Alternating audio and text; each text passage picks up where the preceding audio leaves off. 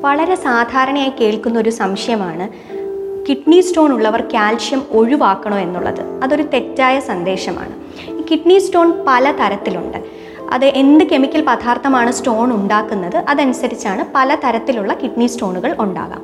അതിൽ ഏറ്റവും കോമൺ ആയിട്ടുള്ളത് അല്ലെങ്കിൽ ഏറ്റവും സാധാരണയായി കാണുന്നത് എഴുപത്തഞ്ച് ശതമാനത്തിൽ പുറമേ കാണുന്ന സ്റ്റോണ് കാൽഷ്യം ഓക്സലേറ്റ് സ്റ്റോണുകളാണ് അത്തരത്തിൽ സ്റ്റോണുകളുള്ള രോഗികൾ കാൽഷ്യം ഒഴിവാക്കുകയല്ല വേണ്ടത്. നേരെ മറിച്ച് കാൽഷ്യം ഉൾപ്പെടെയുള്ള ഭക്ഷണം കൂടുതലായി കഴിക്കുകയാണ് വേണ്ടത്.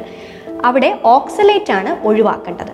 കാൽഷ്യം ആവശ്യാനുസരണം കഴിച്ചാൽ നമ്മുടെ കുടലിൽ നിന്നും ഓക്സലൈറ്റിന്റെ ആകിരണം കുറയുകയും സ്റ്റോൺ ഫോർമേഷൻ തടയുകയും ചെയ്യുന്നു. ഒരു കാൽഷ്യം കഴിക്കുക എന്നുള്ളതാണ് അവിടെ ചെയ്യേണ്ടത്. ഓക്സലേറ്റ് അടങ്ങിയ ഭക്ഷണങ്ങൾ ഒഴിവാക്കുകയും വേണം. എന്തൊക്കെയാണ് ഓക്സലേറ്റ് അടങ്ങിയ ഭക്ഷണങ്ങൾ? ഒന്ന് ഫ്രൂട്ട്സുകളിൽ ഗ്രേപ്സ് അഥവാ മുന്തിരിങ്ങ മധുരക്കിഴങ്ങ് ബീട്രൂട്ട് അതുപോലെ ചീര ചായ ചോക്ലേറ്റ് മുതലായവ പദാർത്ഥങ്ങളിലാണ് ഓക്സലേറ്റുകൾ കൂടുതലായിട്ട് ഉണ്ടാവുക. അപ്പോൾ അത്തരത്തിലുള്ള ഭക്ഷണ പദാർത്ഥങ്ങളുടെ അളവ് കുറയ്ക്കുകയും ഒഴിവാക്കുകയും ചെയ്യണം. കാൽഷ്യമുള്ള ഭക്ഷണം കൂടുതലായി കഴിക്കുക. അതോടൊപ്പം മറ്റൊരു പ്രധാന കാര്യമുള്ളത് വൈറ്റമിൻ സി.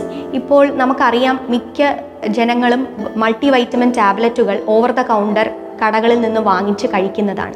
അതിൽ പ്രധാനപ്പെട്ട ഒരു പ്രശ്നം ഈ വൈറ്റമിൻ സി എന്ന് പറഞ്ഞാൽ കെമിക്കലി അത് അസ്കോർബിക് ആസിഡ് ആണ്. അത് നമ്മുടെ ശരീരത്തിൽ ഓക്സലേറ്റ് ആയിട്ട് മാറുന്നു.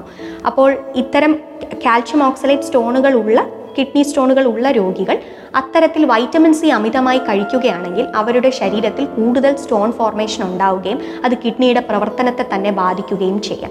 അപ്പോൾ വൈറ്റമിൻ സി മുതലായ ടാബ്ലറ്റ്സ് കഴിക്കുമ്പോൾ ഡോക്ടർമാരുടെ നിർദ്ദേശം കൂടെ കണക്കിലെടുത്ത് വേണം അത്തരത്തിലുള്ള കാര്യങ്ങളിലേക്ക് നീങ്ങാൻ. അതോടൊപ്പം സോഡിയം ഉപ്പിന്റെ അളവും കുറയ്ക്കണം. ഉപ്പിന്റെ അളവ് കൂടിയാലും കൂടുതൽ കാൽഷ്യം മൂത്രം വഴി പോവുകയും അത് കൂടുതൽ കൂടുതൽ കല്ലിന്റെ അംശം ഉണ്ടാക്കുകയും ചെയ്യും. വളരെ സാധാരണയായി ഒ പിയിൽ കേൾക്കുന്ന മറ്റൊരു സംശയമാണ് ഈ എക്സസൈസ് ചെയ്യുക അല്ലെങ്കിൽ ജിമ്മിൽ പോവുക യോഗ ചെയ്യുക മുതലായവർക്ക് കിഡ്നി സ്റ്റോൺ കൂടുതലായിട്ട് ഉണ്ടാവുമോ എന്നുള്ള കാര്യം.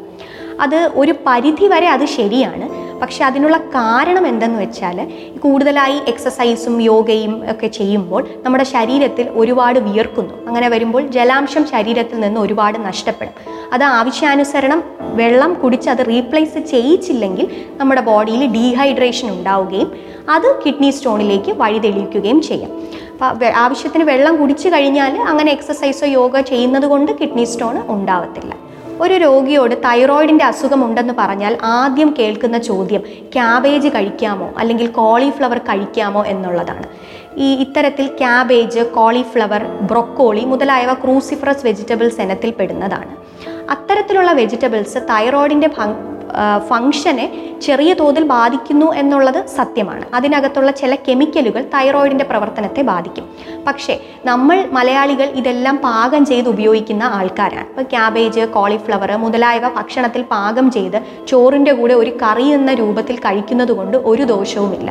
കുക്ക് ചെയ്യുമ്പോൾ ആവശ്യത്തിന് പാകം ചെയ്യുമ്പോൾ ഇത്തരത്തിലുള്ള കെമിക്കൽസ് അതിൽ നിന്ന് നഷ്ടപ്പെടുകയാണ് ചെയ്യുന്നത്. അപ്പോൾ അങ്ങനെ കുക്ക് ചെയ്ത് ഭക്ഷണം കഴിക്കുന്നത് കൊണ്ട് തൈറോയിഡിന്റെ പ്രവർത്തനത്തെ അത് യാതൊരു തരത്തിലും ബാധിക്കുന്നില്ല. അപ്പോൾ അതുകൊണ്ട് തന്നെ അത്തരത്തിലുള്ള രോഗികൾ ഇത് ഒഴിവാക്കേണ്ട ആവശ്യകതയും ഇല്ല.